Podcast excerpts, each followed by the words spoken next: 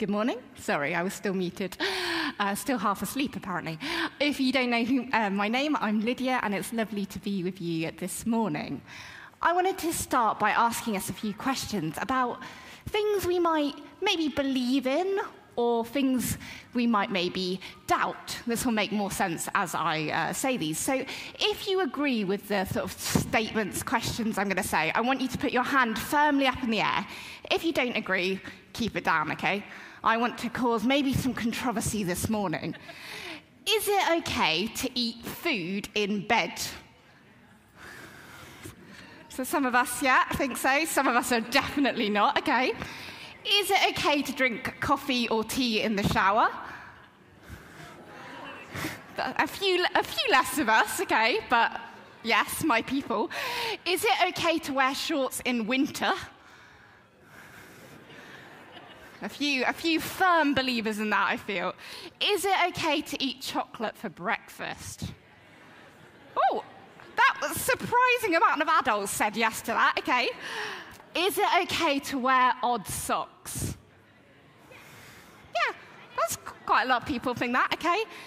Is it okay to use the same knife in different spreads? I, that one might be the most contentious one yet. Okay, is it okay to go to the supermarket in your pajamas? there's, there's a few of us, more, more of the younger members of the congregation, I feel. And then last one, is it okay to lock the doors and pretend you're not in if somebody calls that you don't want to talk to? yeah, a few, a few of us are going to admit to that. A few of us aren't going to admit to that. Well, whatever we think about these, and these are all quite silly, you might now be seriously questioning some of the people around you. Like, what? You use the same knife in your butter and your marmite? What is wrong with you? Um, but yes, we all have different things that we believe in, or different things that we think are okay, or different things we think that's really not okay. But the last one, that, that idea of locking the doors and hiding away, that's actually how we find the disciples of today's story. And they're not hiding out of kind of petty avoidance. They're hiding out of real uh, fear, and they're probably feeling quite strange after the events of Easter weekend. But something amazing happens in today's story. And they meet Jesus, just like we saw in that video, right where they're at in that locked room. So I'm going to read from John chapter 20, starting at verse 19. On the evening of that first day of the week, when the disciples were together with the doors locked for fear of the Jewish leaders, Jesus came and stood among them and said, Peace be with you.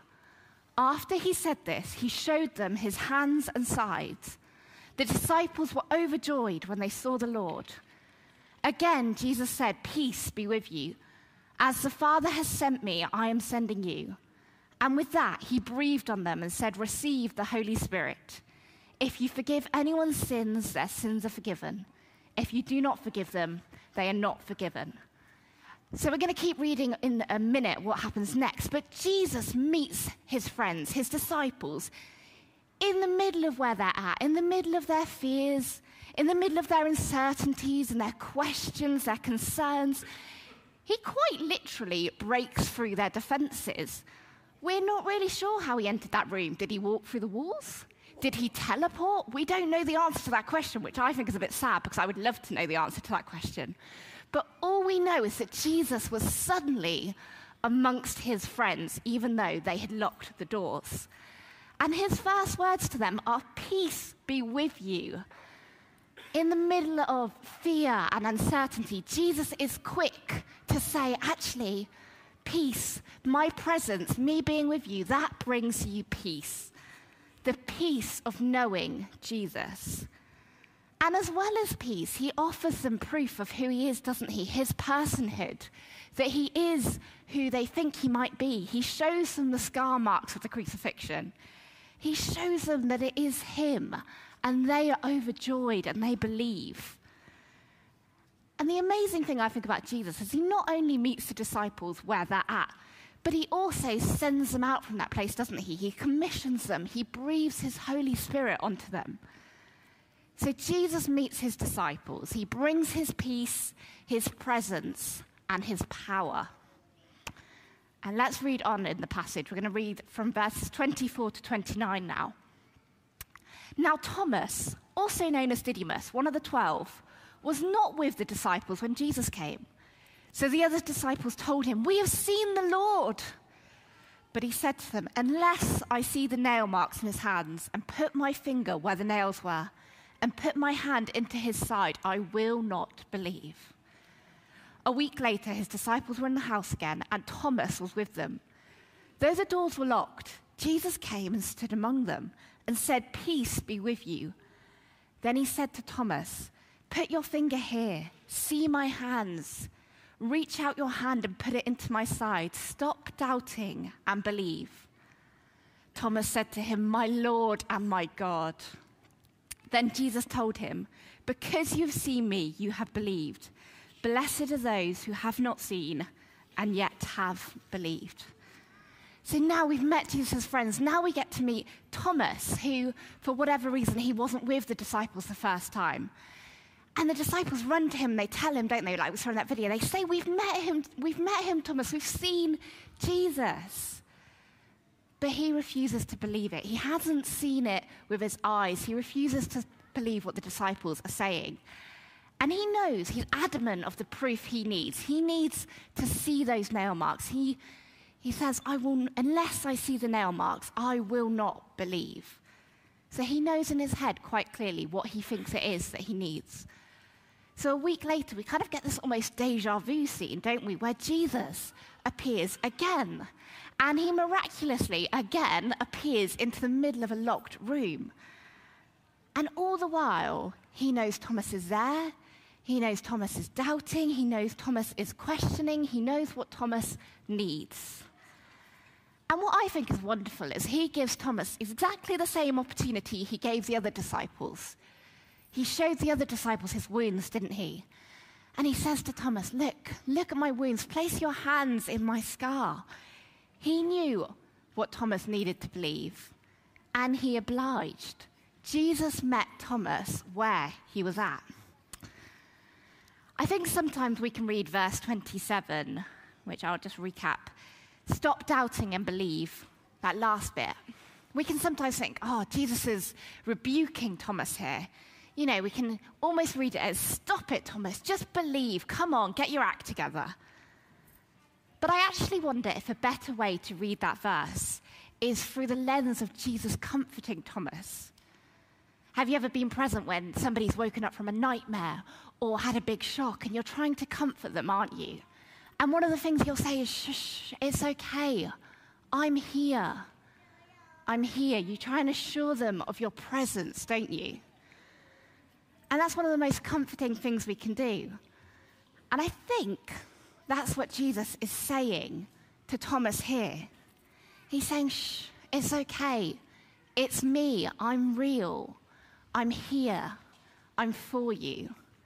I think that is what he's saying when he says, stop doubting and believe. Stop thinking that this can't be true because I'm standing in front of you, Thomas, and I love you. You're okay. You're going to be okay because I'm here. So, like I said, I think Thomas is comforting. I mean, I think Jesus is comforting Thomas here. Because let's face it, there would have been a roller coaster of emotions. Thomas and his friends would have watched Jesus die or would have heard about Jesus dying, and their hopes would have been crushed. And it would have been very easy to lose faith and to lose any sense of perspective. And Jesus knows exactly who Thomas is, exactly what he needs to feel seen and to feel whole and to feel loved. It is us who give Thomas the nickname Doubting Thomas, isn't it? Not Jesus. Jesus doesn't say that. So if today in, in your humanity you are doubting Jesus for whatever reason, hear his words as comfort here. Peace be with you. Believe. Let's finish the chapter. Start reading verses 30 and 31. Jesus performed many other signs in the presence of his disciples, which are not recorded in this book. But these are written that you may believe that Jesus is the Messiah, the Son of God, and that by believing you may have life in his name. So we've looked at how Jesus met the disciples, we've looked at him meeting Thomas, and now I want to think about how he might meet us this morning. And I think, firstly, it's really important to say actually, he meets us through his word. So he says here that I just read, these things are written that you may believe in Jesus.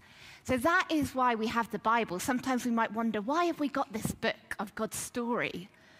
Well, it's to help us know about who God is, who Jesus is, and what he has worked through history, and that he is with us and for us.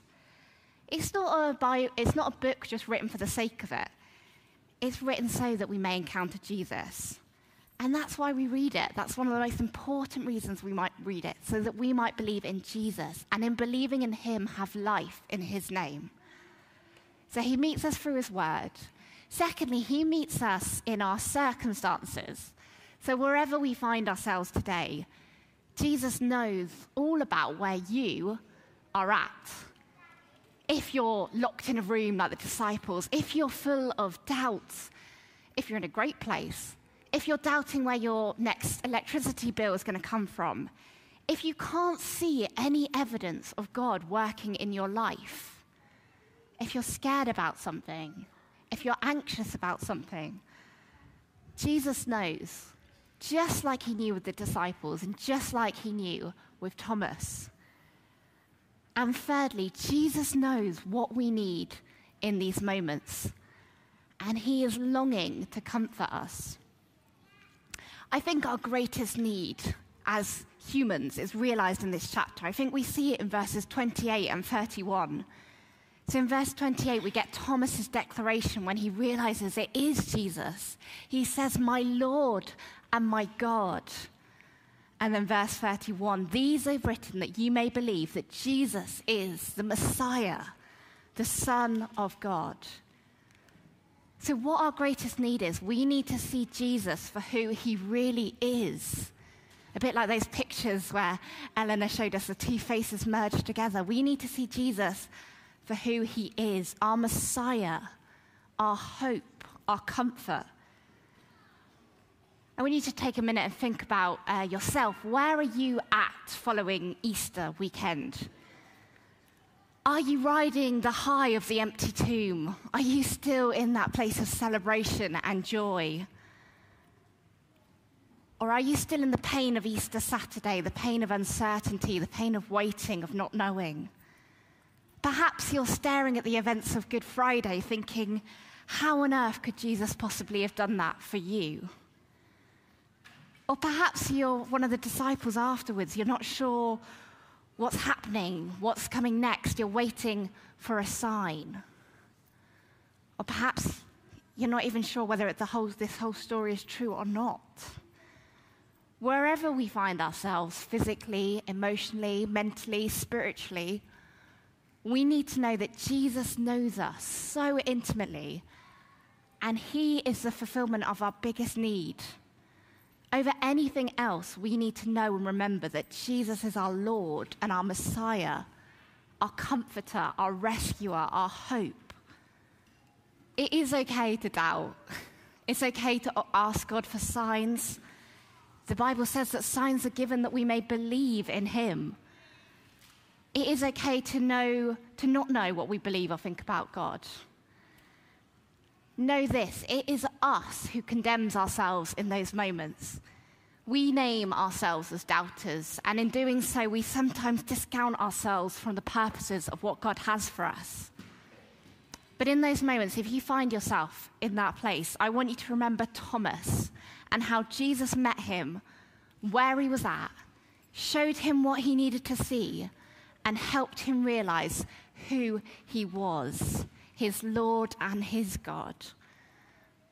I'm going to pray for us and then we're going to sing our, a song. But Father God, thank you for sending Jesus. Thank you that you see us exactly where we are. I pray for any of us who are in difficult circumstances this morning. I pray for comfort and for peace and for assurance. But Jesus, we thank you that you died on the cross for us. We thank you that you rose again. And we thank you that you appeared to those disciples, giving them the proof of who you were and who you are and who you forever will be.